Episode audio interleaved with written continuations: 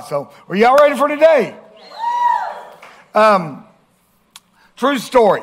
Uh, there was w- one day this man who had worked for, for years for the New York City Transit Department as a, as a bus driver.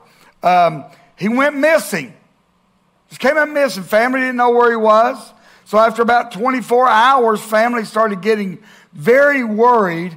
And, and uh, so they notified the authorities, and, they, and, and this massive statewide search went on for this man, this missing man. Well, after about 10 days of him being missing, the man was found in Florida by himself, enjoying the sunshine and the ocean. When they asked him, hey, what had happened, the bus driver responded, I had had it with the cold weather, I had it with the passengers, and I'd had it with my family. So one day, as I was clocking out from work, I got in my car and I thought, I wonder what would happen if I just took off driving in a certain direction as far as I could drive. And that's just what I did. No need to raise your hand. In fact, I prefer you don't. But how, how, anybody ever thought about that? So frustrated, so just aggravated that you thought, I wonder what would happen if I just jumped in my car and just took off driving as fast as I can and as far as I can. Have you ever felt that frustrated? Maybe it was with your job, with your family, a spouse, or even God or life itself that you just thought, man, I, am just going to get out of here. Have you ever felt that frustrated? Maybe with your marriage. Maybe it's a kid that's driving you crazy. Or maybe it's a parent that's driving you crazy. Maybe it's the bills keep piling up. Or your health is failing. Maybe you've been let down or hurt or betrayed by someone. Or again, maybe just life in general when you look at your life and what you had hoped for, it just doesn't add up to what you thought. Anybody ever felt that way? If you've ever been there, or if you're there now, and if you've never thought about that, one, you've never had kids. If you've never thought about jumping in your vehicle and just driving, but if you've never been there, then this message is for you too, because I promise you, you will find yourself there at some point in your life where you feel like just getting away. Uh, turn with me to Ecclesiastes chapter 2, and we're going to be a couple different places in the Bible today, but this is our first stop. Ecclesiastes 2, uh, the man who wrote that felt that way. Man, I just want to jump in my vehicle or jump on my camel and go as far as I can in that direction. And he's a man that you wouldn't think would ever feel this way because he is a man, if we were looking at him, we would say, he's got it all. The guy I'm talking about is King Solomon. In fact, when you open up Ecclesiastes chapter 2, it opens up with him talking about everything that he had. It talks about the houses he had built for himself. He talks about his vineyards, his gardens, talks about how many servants he had. He said, I own more flocks and more herds than anyone had ever owned up to that point. He talks about the gold and the silver that he had, that he had treasure of kings. He even had his own singers. That's rich. When you got your own singers that just follow you around, then just, hey, hey, sing, sing that for me. He had his own harem. King Solomon. And here's what he has to say about his life Ecclesiastes 2, starting with verse 10. I denied myself nothing my eyes desired. I refused my heart no pleasure. My heart took delight in all my labor, and this was the reward for all my toil. But look at verse 11. But as I looked at everything, I had worked so hard to accomplish, it was all meaningless. Like chasing the wind. There was nothing worthwhile anywhere. And here's what King Solomon, the conclusion he came to. Verse 17. So I came to hate life. I came to hate life because everything done under the sun is troubling. Everything is meaningless like chasing the wind. Solomon says, at the end of the day, all the things I worked for, all the things that I thought were so important, all the things I thought I couldn't live without, meaningless. Meaningless. And he starts this out by saying, I denied myself nothing. Whatever my heart wanted, I got. Isn't that the mantra of the culture we're living in? Get whatever your eyes desire, go get it. Whatever your heart wants. Who cares about it? It, it, it? The mantra is live life on your terms. I've done that. Some of you've done that. Our country is currently doing that, living life on its own terms and How's that been working out for us? How's that worked out for you? Here we are halfway through 2022. And there are those of you that, or even t- today or watching online, you've lived life on your own terms. You've tried a lot of different things uh, this, the first half of this year. You've tried getting that new car, that new truck or boat. You've tried getting that new toy, that new gun, vacations, getting away. You've tried pills, liquor, powder, you name it. You've tried a different relationship, different sex partners. You've tried it. You've tried a different job. You even tried different churches. But here we are halfway through this year. And maybe you're not to the point where you would say, I hate my life. Maybe you're just to that point of, man, when I look back, I thought my life would be different by now. This is nothing like I thought it would be, nothing like I had planned it would be. King Solomon, the man that wrote what we just read, had everything, anything you could possibly want. In fact, I mean, he was extremely wealthy. He was famous. Get this. The Bible says he had 700 wives and 300 concubines. To say he had his fill of sex would be an understatement. I mean, he literally was living the rock star life. Everything. And the Bible describes him as the wisest man that ever lived and the richest man that ever lived.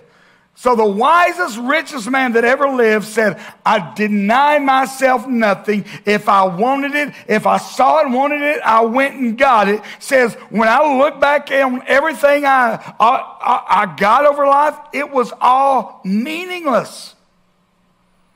So here's the question we've got to answer. Why was it meaningless? Because there are some of those things that are not necessarily bad or wrong. But why did he find it meaningless? It's here in this verse we just read. Read again. So I came to hate life. Why? Because everything done where? Here under the sun. Everything I was doing, everything I was living for was the immediate gratification for the right here and right now. For what I thought would satisfy, satisfy me in this moment. And most of us, we go through life trying to be satisfied, trying to be happy, trying to have it all. And here's the problem everything we're focusing on is under the sun. Under the sun living. And, and here's the thing because all that I can focus on is under the sun and the right here and now, it's meaningless. It's like chasing the wind. In other words, it gives you something to do. It may make you look busy, but at the end, man, you're just grasping at straws. Nothing. You're going to wind up with nothing at the end. So I want to give you three things that happen when you're living life totally under the sun living. And, and I think you're going to relate to these because I relate to every one of them. Even now, as a pastor, I relate. The first thing, you, if you're taking notes, you might say this I'm frustrated. Anybody said that? Come on, be honest. Man, you may have said that this morning. You may have said that when you were parking, uh, parking this morning. I'm just so frustrated. My parking place is always taken. Or you come in here, they know that's my seat. While they're sitting in my seat, I'm so frustrated. Or you find yourself, I'm just angry. I don't even know why I'm angry. I'm just angry and I'm frustrated. Well, let's look at King Solomon again. Solomon again. Jump back to chapter 1 of this and look what he says in verse 2 through 4. Solomon says, Everything is meaningless, completely meaningless. What do people get for all their work? Here it is again under the sun. Generations come, generations go, but the earth never changes. Someone's like, spend all my life working, spend all my life doing whatever I want. I've got nothing to show for it. When it comes down to it, nothing meaningful to show for it. It's meaningless, and I'm frustrated. The next one, don't bring it up yet. I have said this. I caught myself saying this so much that I had to begin to preach to myself and say, quit saying it. Quit saying it. And it's this one. I'm tired. Come on. I'm tired. I found myself, how you doing, PK? I'm tired. Man, I'm just tired. Been busy. Things going on. Church people drive me crazy. I'm just tired. No, I didn't say. Well, maybe I did. But I'm just tired. And maybe you can relate. I'm just tired. I'm just tired. Look what Solomon says in verse 5 through 7. The sun rises, the sun sets, and then it hurries around to do it again. The wind blows south, and the wind blows north. Around and around it goes, blowing in circles. Rivers run into the sea, but the sea's never full. Then the water turn, returns again to the river, flows out again to the sea. If, if you, that's confusing, let me give you the PK version of what he just says.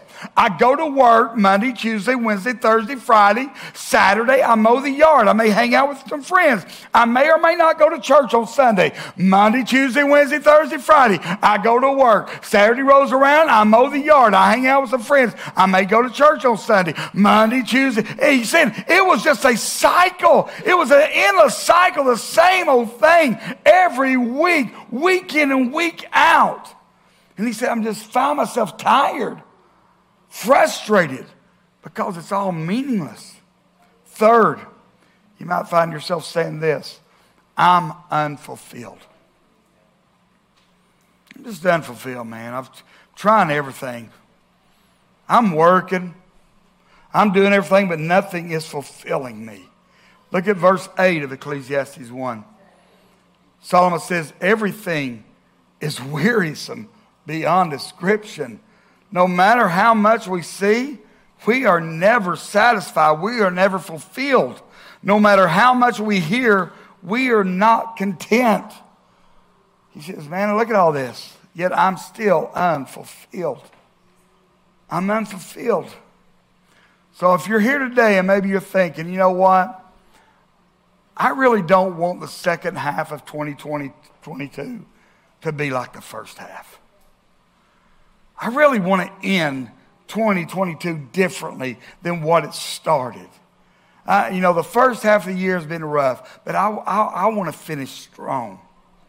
So if you're frustrated, you're tired, feeling unfulfilled, what I want for you today is to leave here with hope. Hope. Hope. And here's the thing I can tell you what to do. But if you don't do anything that you're, you know, that's, you're going to wind up where you're at. I gave a word to a lady this week, uh, young lady this week. I said, You are not the sins of your father and mother unless you choose to live there. And if you choose to live there, then you will end up repeating the sins of your father and mother but you have a choice to move on. And that's the same thing. Listen, we can make excuses to why we're at where we're at, why we're doing what we're doing, or we can say, you know what? I'm done with that. It's time for me to move on. It's time for me to get moving. So, you know, uh, maybe you're frustrated, getting tired. Maybe you thought that certain job would fulfill you or that relationship or it would bring fulfillment, but it didn't. So again, you're frustrated, you're tired, you're unfulfilled. And if you're being honest, you're starting to wonder is it really worth it? Is all the effort I'm putting into it really worth it? And because you find yourself in this cycle, in this pattern, or maybe you've hit a wall. Anybody know what I mean when you say, I say you hit a wall? Right? It, uh, let me let me say. And I know this is this is a redundant question, but anybody here tried to lose weight? Rest of you are just lying your teeth off. Try to lose weight. What happens generally? Man, you'll go into that new weight pro- program, that workout program, the weight just starts dropping off. I mean, it's flying off. But then you hit the wall. You're putting in the work. You're doing everything you're supposed to, but nothing is working, right? Nothing is changing. And it's easy to say, you know what, forget it. Pass me the Swiss rolls. Because you're putting in the work, but nothing is changing. Runners, uh, runners will call uh, hitting a wall say, like this is it describes sudden fatigue and loss of energy. One, one runner that was interviewed said this when you hit the wall, you are faced with two options keep pushing forward or give up and quit when you hit that wall. Uh, John Ortberg, incredible uh, Christian author, in his book, The Life You've Always Wanted, he talks about a friend of his who decided to run the LA Marathon. 18,000 people were participating that year in the LA Marathon. He says since that the marathon took place in LA, he said you can imagine some of the characters that showed up to run this race. He said one guy uh, uh, showed up dressed as a clown, full circus makeup. He called himself T-Bone the Clown.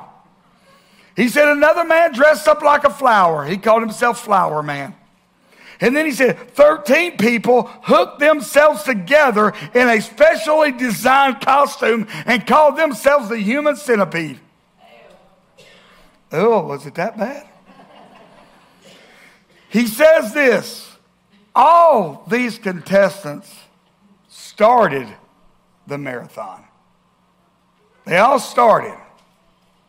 He said, before the race started, it was all fun and games. T Bone the clown was shaking hands with the crowd, laughing, doing his jokes. The human centipede was having more fun than what 13 people fastened together ought to have. He said, then the gun sounded the race started. He says, during the first stage of any race, the run, if you run, you'll, you'll know this. He said, the runner experiences what is called the pleasure stage.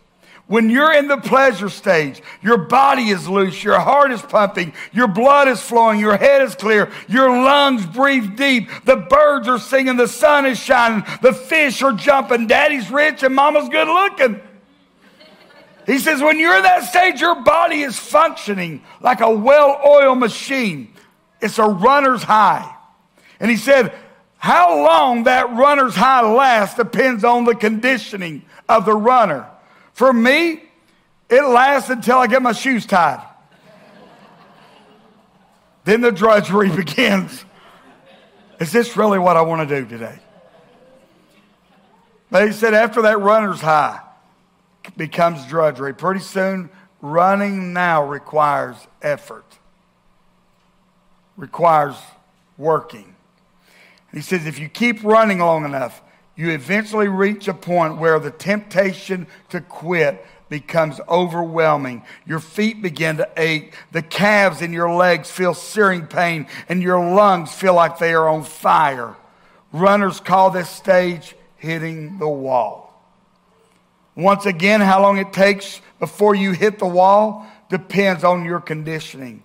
And he says this is the ultimate test when you hit the wall. It tests the tenacity, the spirit, the heart, and the conditioning of the runner. It's at this point where races are won or lost. They are completed or abandoned. And this is the point where things get interesting, he says. Says during the LA Marathon, it was at this point at the wall when they hit the wall, T-Bone the clown wasn't clowning around anymore. The entire human centipede was hanging over a fence, and all 13 centipedal stomachs were revolting.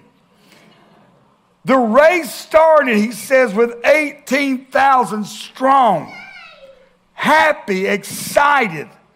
But when the race finally ended, people were crawling across the finish line. The start of the race was fun. Start of the race is exciting. It's easy starting the race. The finishing is hard work. The finishing is where the glory is, and the finishing is what counts. See, to cross the finish line, you have to get past that wall. When everything within you wants to quit, when everything within you wants to stop and give up, you've got to be able to press past the wall. Anybody here hit a wall? Maybe you thought about just quitting. Maybe again it was in your marriage. Maybe it's in your job, your career, schooling. Maybe raising your children or your finances. So, what do you do when it seems nothing is working anymore? What do you do when you're trying, you're trying, but man, you're at the point where you just ready to throw in the towel and quit? What do you do? Simple answer don't quit. I wish it were that easy. Come on. But it's easier said than done. Turn me to 2 Corinthians chapter 4. 2 Corinthians chapter 4 is written by Paul, and when you read this chapter, uh, 2 Corinthians offers a lot of insight into Paul's life that you don't get anywhere else in, in, in the tes- Testaments, New Testament. Paul opens up talking about his hardships he's had in Asia. And in fact, in verse 8 of chapter 1, look what Paul says. All the hardships we passed through crushed us beyond our ability to endure. And we were so completely overwhelmed that we were about to give up entirely. We were so overwhelmed, we wanted to quit. It felt like we had a death sentence written upon our hearts. We were so overwhelmed by things that happened. What are some of the things that happened to Paul? Somehow, wherever Paul went, he ended up in prison. Everywhere he went, he ended up prison. Paul was actually stoned, not Colorado stoned. Some of y'all will get that. Rocks stoned. He was shipwrecked. He spent a night and day at sea in the open water, hanging onto a piece of wood. When he finally made it to shore, he's fixing a fire, and a poisonous viper latches onto his arm. Well, the, do you remember the 39 stripes that Jesus took? Remember that with the cat o' nine tails? Paul got that five times. Five times. If anyone had the right to say, Life is too tough, I quit, it was Paul. Paul had been through a lot. Yet look what Paul says in 2 Corinthians 4 16. Therefore, now I want you to say these next five words with me. Say it, ready? We do not. I think we can do better. Therefore, we do not lose wouldn't, how would you like at the end of 2022 that to be your, low, your mantra right there? Hey, we went through a lot, but we did not lose heart. Hey, I didn't get the promotion I wanted, but I did not lose heart. Hey, the doctor's report came back worse than what I thought, but I did not lose heart. Hey, my marriage went through hell, but I did not lose heart. Hey, my kids were about to drive me crazy, but I did not lose heart. How many would like to be able to say that? What could make Paul, a man who had been through so much, faced wall after wall after wall, setback after setback, what kept him from losing heart? Well, let's read on. Though outwardly we are wasting away, inwardly, though, we are being renewed day by day. For our light and momentary troubles, I just read you what Paul went through. Those don't sound light troubles to me. He says, For our light and momentary troubles are achieving for us an eternal glory that far outweighs them all. Here's what Paul is saying the troubles, the things you're going on in your life right now, the, the secret to solving those problems is not solving those problems. The secret to solving your problems is to have something or someone bigger than the problems in your life. Are you hearing me? To have something bigger in them. Paul is like, I've got just as much to lose as any of you do. The difference is this I have something bigger in my life than all those things I'm facing. Remember why King Solomon said he came to hate life? Because everything he was doing was where? Under the sun under the sun. It was right here, right now, it's temporary satisfaction. Paul says, I'm not putting my focus on things that have happened to me under the sun. I'm putting my focus on eternal glory, eternal things. And he continues, verse 18. So we fix our eyes not on what is seen, but what is unseen. Since what is seen is what? But what is unseen is that word fix, when Paul says, I fix my eyes, the Greek word, skopeo, here's what it means to observe, to contemplate, to take aim at. Here's the problem when we get hit with things in life, when things don't go the way we, we want them to go, and, or we get blindsided by life, our default mechanism is for all of our focus to go toward whatever that is. We get a bill that we weren't expecting. Now all of our focus is on the bill. Our marriage hits a crisis. All of our focus is on that. We find ourselves falling. Again, we've been clean. We've been clean for a while, but now we fell. So now all of our focus is on that falling.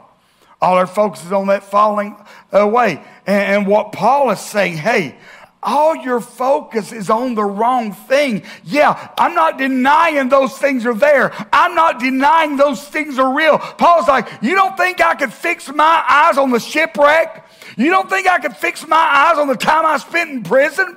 On the time that I've been whipped and beaten? You don't think I could, but I'm choosing to fix my eyes, focus my eyes on something eternal. Because all that other stuff is just under the sun. Guys, what if instead of going into the second half of this year with our eyes fixed or focused on our situations, realize I'm not saying we act like they don't exist. But how about if our focus didn't just go on that, but we focused on the one bigger than those things? It's not easy to do. I mean, I'm going to be honest with you. But maybe if we just start here today, start right now, fixing our eyes, taking our focus off whatever's. See, some of you, you can't even concentrate up here because you've got something going on at home. You've got something going on at work, and that's where your focus is. What if right now we started focusing on the one that's bigger, the, what's eternal? Maybe if we could begin to fix our eyes on Jesus then at the end of 2022, we would be able to look back and say, yeah, all that happened, but I never lost heart. I want to close by giving you three things you need to remember when you hit a wall, when you want to quit, when you want to stop. The first one is this don't stop praying. It's easy to stop praying when you've been throwing prayer out, throwing prayer out, and it seems like nothing is happening. It seems it's easy. But can I tell you, prayers will prayers is the one thing that will take our focus off the temporary and remind us of the eternal. If, if we pray the way Jesus told us to pray. But a lot of us, our prayers are like we bring a big wish list to God and say, here's what I want. That's our focus is on this. If we could get our focus, uh, look what Paul says in Colossians 3 1 and 2. Since then you have been raised with Christ, set your heart on things above, where Christ is, seated at the right hand of God. Look at this. Set your minds on things above, not on earthly things. Focus on the things that are eternal, not on this right here. Set your minds. One writer says this about prayer Prayer is a process where we are able to dump the junk of this world and in the process take on a new attitude about it. When we go to God, I don't know if this ever happened to you. You go to God with an attitude and you walk away from that conversation a little different attitude. That, that happens when you pray. Is that biblical? Have you ever read any of the Psalms? David starts out all of his Psalms, kill them all, kill all my enemies, and goes into graphic detail about how he wants them killed. But by the end of that Psalm, he's like, God, there's none like you. Your will not mine, whatever you want, God. How, how was David able to go from kill them all to God, whatever you want? Because somewhere in between that conversation with God, his attitude, his focus shifted from under the sun living to eternal things. You know what happens in worship too? Worship does that for us. You come in here on Sunday morning, and most of this is their attitude. We may not say this, but we're like, my world's big and my God's small. Because we think our focus is on, on everything else instead of God. But somewhere between that first song that Bob and the team sing and the last one, we're like, you know what? My God is big and my world is small. It shifts the focus. Don't stop praying. But PK, I've prayed and I've prayed. Well, there's a great story in Luke 18 that talks about that. Where Jesus is talking about this widow who needs justice done in her favor. And, Luke 18 1 says she goes to this city judge. And this is what the Bible says about the judge she went to. It says, This judge never gave God a thought and cared nothing for the people. That's not the judge you want to approach about justice. She had no connections. She couldn't say, hey, I know you know the judge. Could you go and say a good word for me? She had no money. I know this doesn't happen nowadays, but back then you could bribe an official. Um, so let it lay there. Uh, she had, didn't have money to do that. So what'd she do? She kept coming back, kept coming back, kept coming back kept coming back. And finally, I love this. Finally, the judge is tired of seeing her face. And he looks at his servant and says, Listen, I don't care what this woman wants. Give it to her just to get her out of my face. And here's what Jesus says about that, that situation in Luke 18, 6 to 8. Then Jesus said, Do you hear what that judge, corrupt as he is, is saying? So, what makes you think God won't step in and work justice for his chosen people who continue to cry out for help? Won't he stick up for them? I assure you he will. He will not drag his feet. But how much of that kind of persistent faith will the Son of Man find on earth when he returns? What is it that you're ready to quit on? What is it that you're ready to give up, throw in the towel, you keep hitting the wall? Is, is it an addiction? Is it a relationship? Is it a marriage? Is it a, is it a sin that keeps pulling you down? Is it unforgiveness or bitterness, hurt, a child, spouse, or friend that doesn't know Jesus, whatever it is, listen, don't stop praying about it. Be relentless in your prayer. Pray in the morning, pray in the evening, pray on your lunch break, pray whenever you think about it, but don't stop praying. Second thing, hold on a minute. Pastor, that was good stuff. Whoa! Don't count now. Um, number two, don't forget the why. Don't forget the why you're doing what you're doing. Don't forget the why you started this race. Don't forget the why you, I tell couples this all the time. Don't forget the why when, that you married them in the first place. Sometimes you have to go back and remember the times and remind yourself of the why. The why. Because here's the thing when it comes to your why. If you can't remember the why, you'll never get past the wall can't remember the why, why you started, you can't get past the wall. You remember Moses? When he, God told him to go to Pharaoh, how many know he hit wall after wall after wall when it came to Pharaoh? But look what Hebrews, the writer of Hebrews says about Moses. By an act of faith, Moses turned his heel on Egypt, indifferent to the king's blind rage. He had his eye on the one no one could see and kept right on going. What kept Moses going when he hit a wall? What kept Moses going when he wanted to quit? Because he had had an experience with God that kept his mind on this is why I'm doing this. This is why I'm moving forward. Lastly, remember the reward. Remember the reward.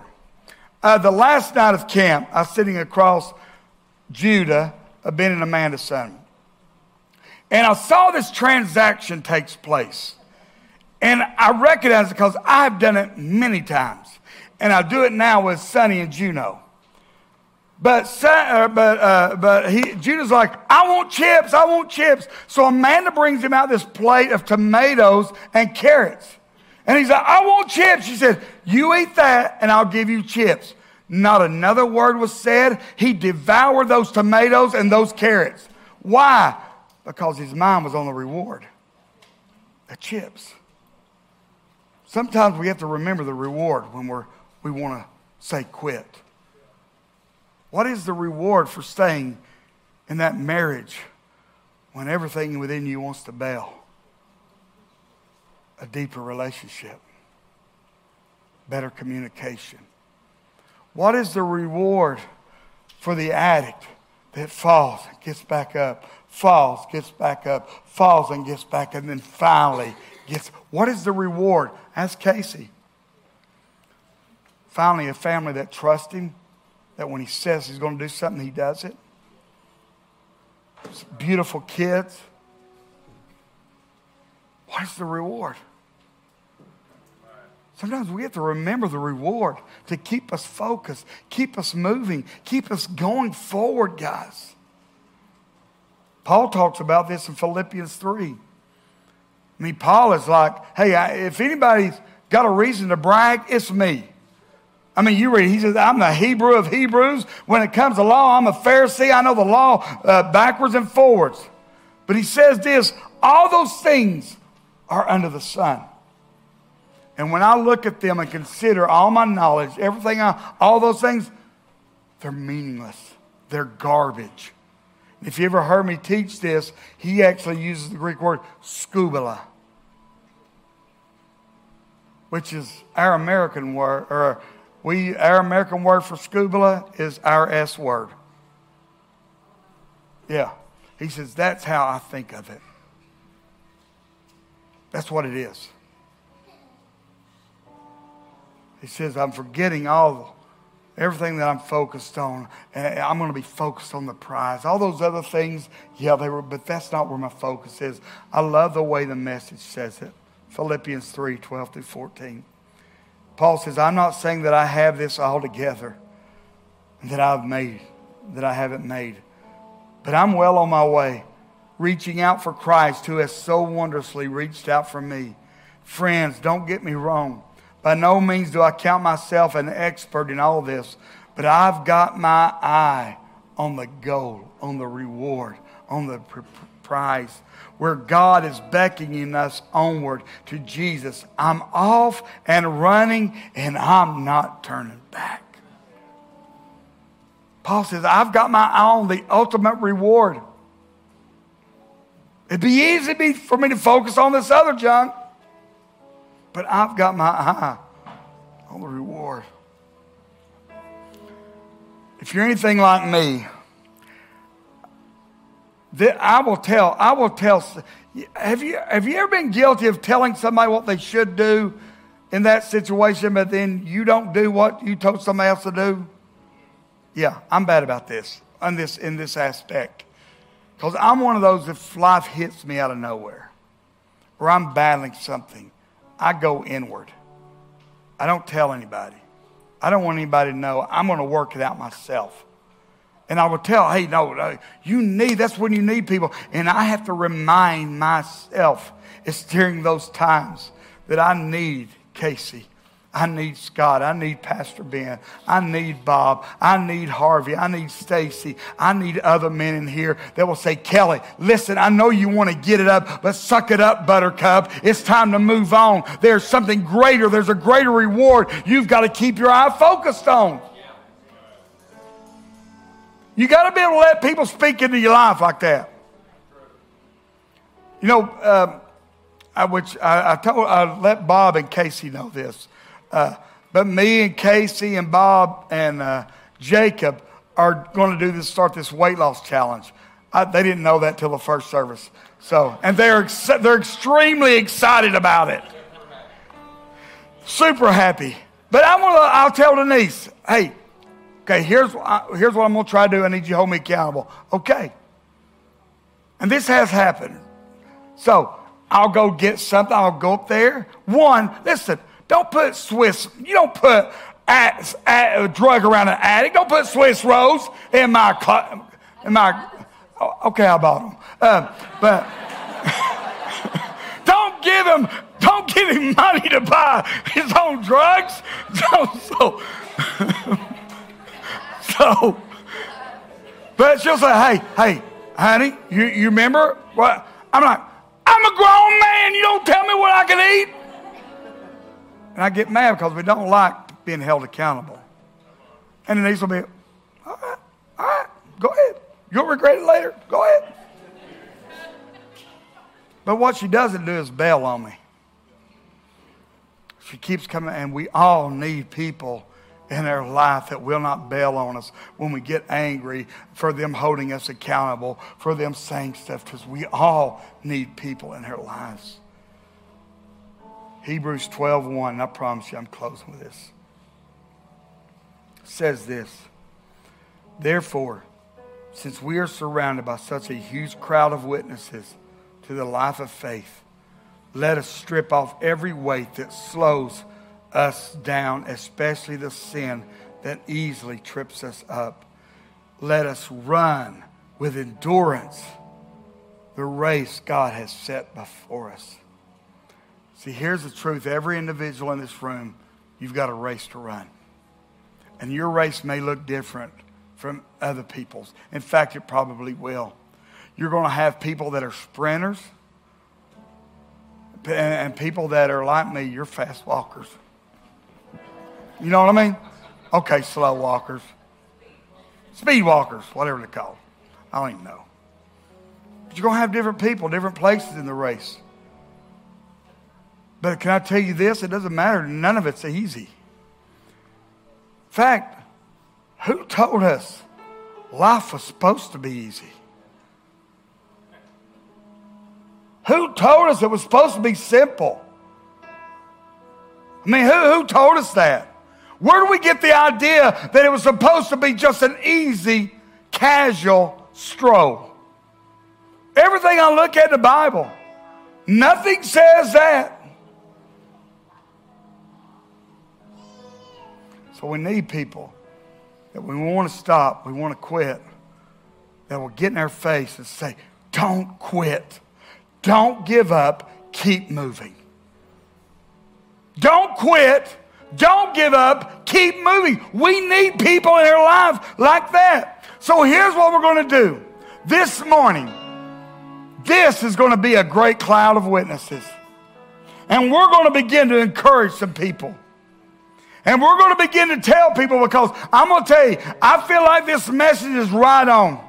Because I have been, as what Stacy says, a season of suck in my mind where I've wanted to quit. I've wanted to say, no, I'm done. I'm done. It doesn't matter anyway what I do.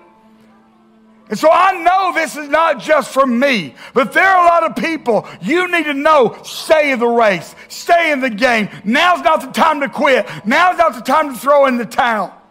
But don't quit. Don't give up. Quit. Keep running. Keep moving. If you volunteer in any area of this church, I'm talking ushers, greeters, uh, uh, from security, our prayer team, nursery, WB kids, uh, 412, any aspect, sound, lights, singers, in any area, stand to your feet. Stand up, you volunteer. Now I want you to look around at those that ain't standing and say, shame on you, you ought to volunteer. No. I wouldn't be so tired if there were more of us. All right, hey, I need your help. And we're going to encourage, stand up. What are you sitting down for? Did I say sit down? We're going to encourage each other. I want you that's sitting down, I want you to shout this. I want you, if you're standing up, to shout to somebody. And listen, this is not no, don't quit, don't stop, don't, no, no, no. I'm talking, this is a war cry. We're going to, tell it's like if I'm at the gym training, I've got a, I've got a train in my face tell me, eh, eh, I mean, spit getting all over me because he said it so hard. I want that. Are y'all ready? Say it. Don't quit. Don't give up. Keep. Say it again. Don't quit. Don't give up. Keep moving. All right, sit down.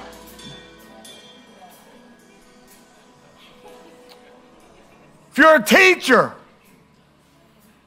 come on, you teach at school, stand up. Law enforcement, stand up.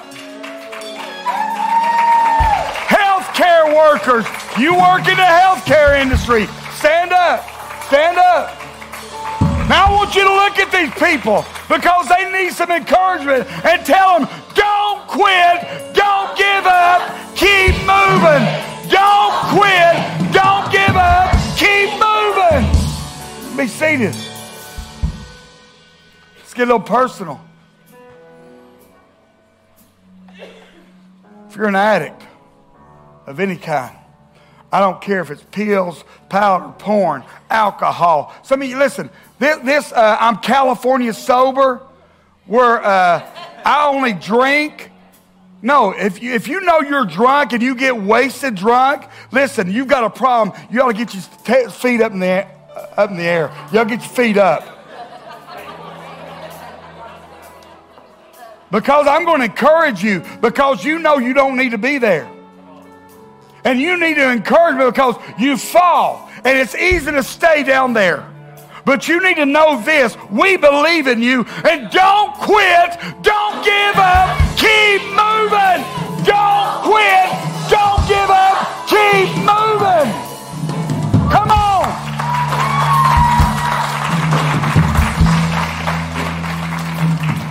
Where are my single moms or stay at home moms? Come on, stand up. Stand up. Single moms or stay at home dads.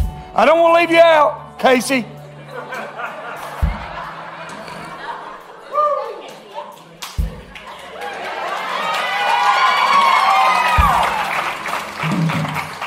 Now, come on, they need encouragement. Have you ever stayed at home with a toddler before? Good Lord. Encourage them. Come on, say it. Don't quit. Don't give up. Keep moving. Don't quit. Don't give up. Keep moving. Come on now. Where are my married couples? Stand up. If you're married and your spouse isn't here, stand up.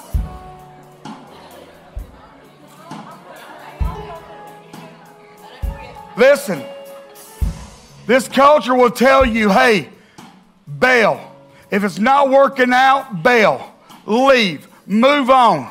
So, couples, you need encouragement because everything around you is saying it's not worth to stay in the fight. It's not worth to stay in. Find you something else. Find you, move on. But I want to encourage you guys. Listen, after 31 years, me and this woman, if uh, we can make it and we are as polar opposites as it can be, if we can make it 31 years, here's what it was. Let me, let me preach here for a moment. One of the things we, when we first got married, we said, divorce will never be an option. We may scream, we may holler at each other, she may cuss and use every language in the book. Okay, that's me. That's me. Uh, but divorce will never be an option for us.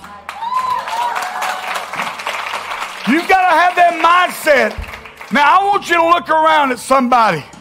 Married couples, let somebody know. Say, hey, don't quit. Don't give up. Keep moving. Say it. Don't quit. Amen. Amen. Come on, you may be seated. Woo! Where's my middle schooler, high schoolers, those in college stand up? Come on. Come on. You're in school. Get up. Get up. Get up. Get up. You're in school. Get up. Get up, Casey. You're in school. Casey, I want you to stay standing. hey, can I tell you, I would not want to be in middle school or high school right now. Because we bring them here on Sundays sometimes and some of them on Wednesdays. What I speak to them 45 minutes on a Sunday, what Pastor Ben or Amanda says to them for 40, 45 minutes on Wednesday, does not compare to the voices that are preaching to them every other day throughout the week. And they need to be encouraged. So I want you to look, I want you to find you a, a young person or somebody that's in school, find them, and I want you to get in their face. Come on, get in right in there. Mm. You say it's what happens when you sit on the front row. Ready? Come on, find you somebody. Turn around there, Julie. Get in her face. Right here, we got somebody. Let's do it. Don't quit. Don't give up. Keep moving. Don't quit. Don't give up. Keep moving. Come on.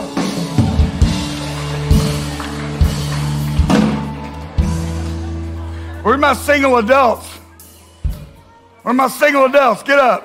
Get up. Get up. All the single adults. All the single adults. No. Here's the thing culture tells you one thing, and it's easy to get caught up in culture. And I, I tell young people this all the time. I tell uh, college young adults this all the time. Instead of being on this constant pursuit for that man, that woman, instead of trying to find the right one, why don't you take a year and allow God to make you the right one?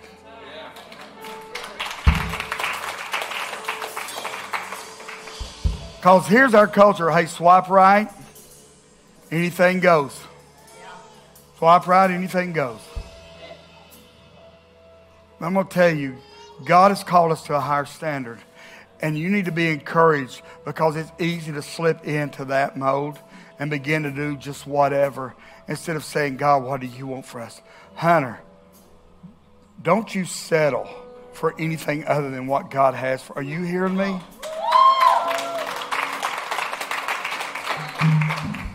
So I want you to look at that young adult.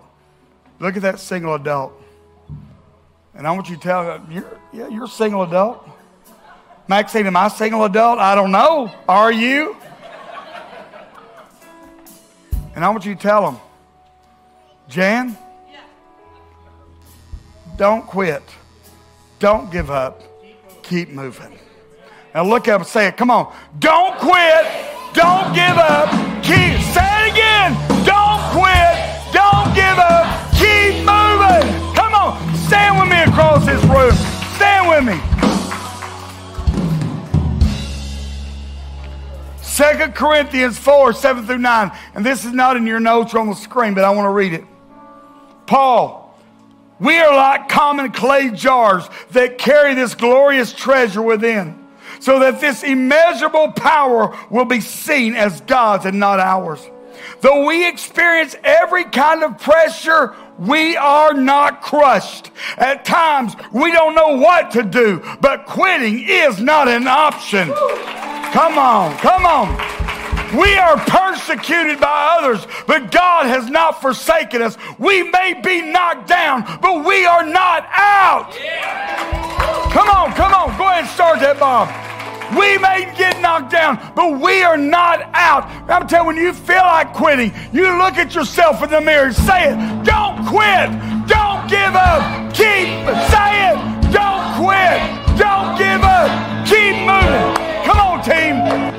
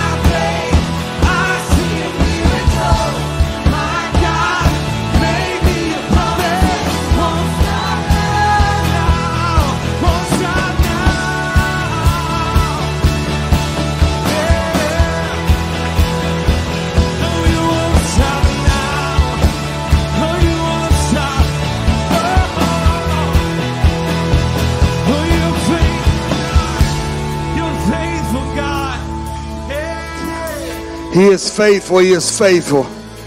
Here's what I want to do in closing out. I, one, I want to, I want to, we're going to pray for Eleanor here. And I'll let, I'm going to let Ben and Man, or Amanda kind of tell you the direction when you need to go to prayer. But I also want, want us to pray for Faye. Man, you want one of the founding members of this church that has, you know, been sick this week, past couple of weeks. And yes, she's home, but she's still struggling. And I want to see God completely heal her.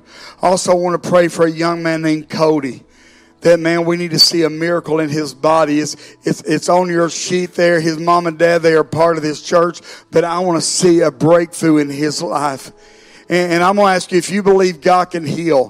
One, I want you to come up here. We're going to lay hands on Eleanor. Uh, come up here and tell them what, what we need.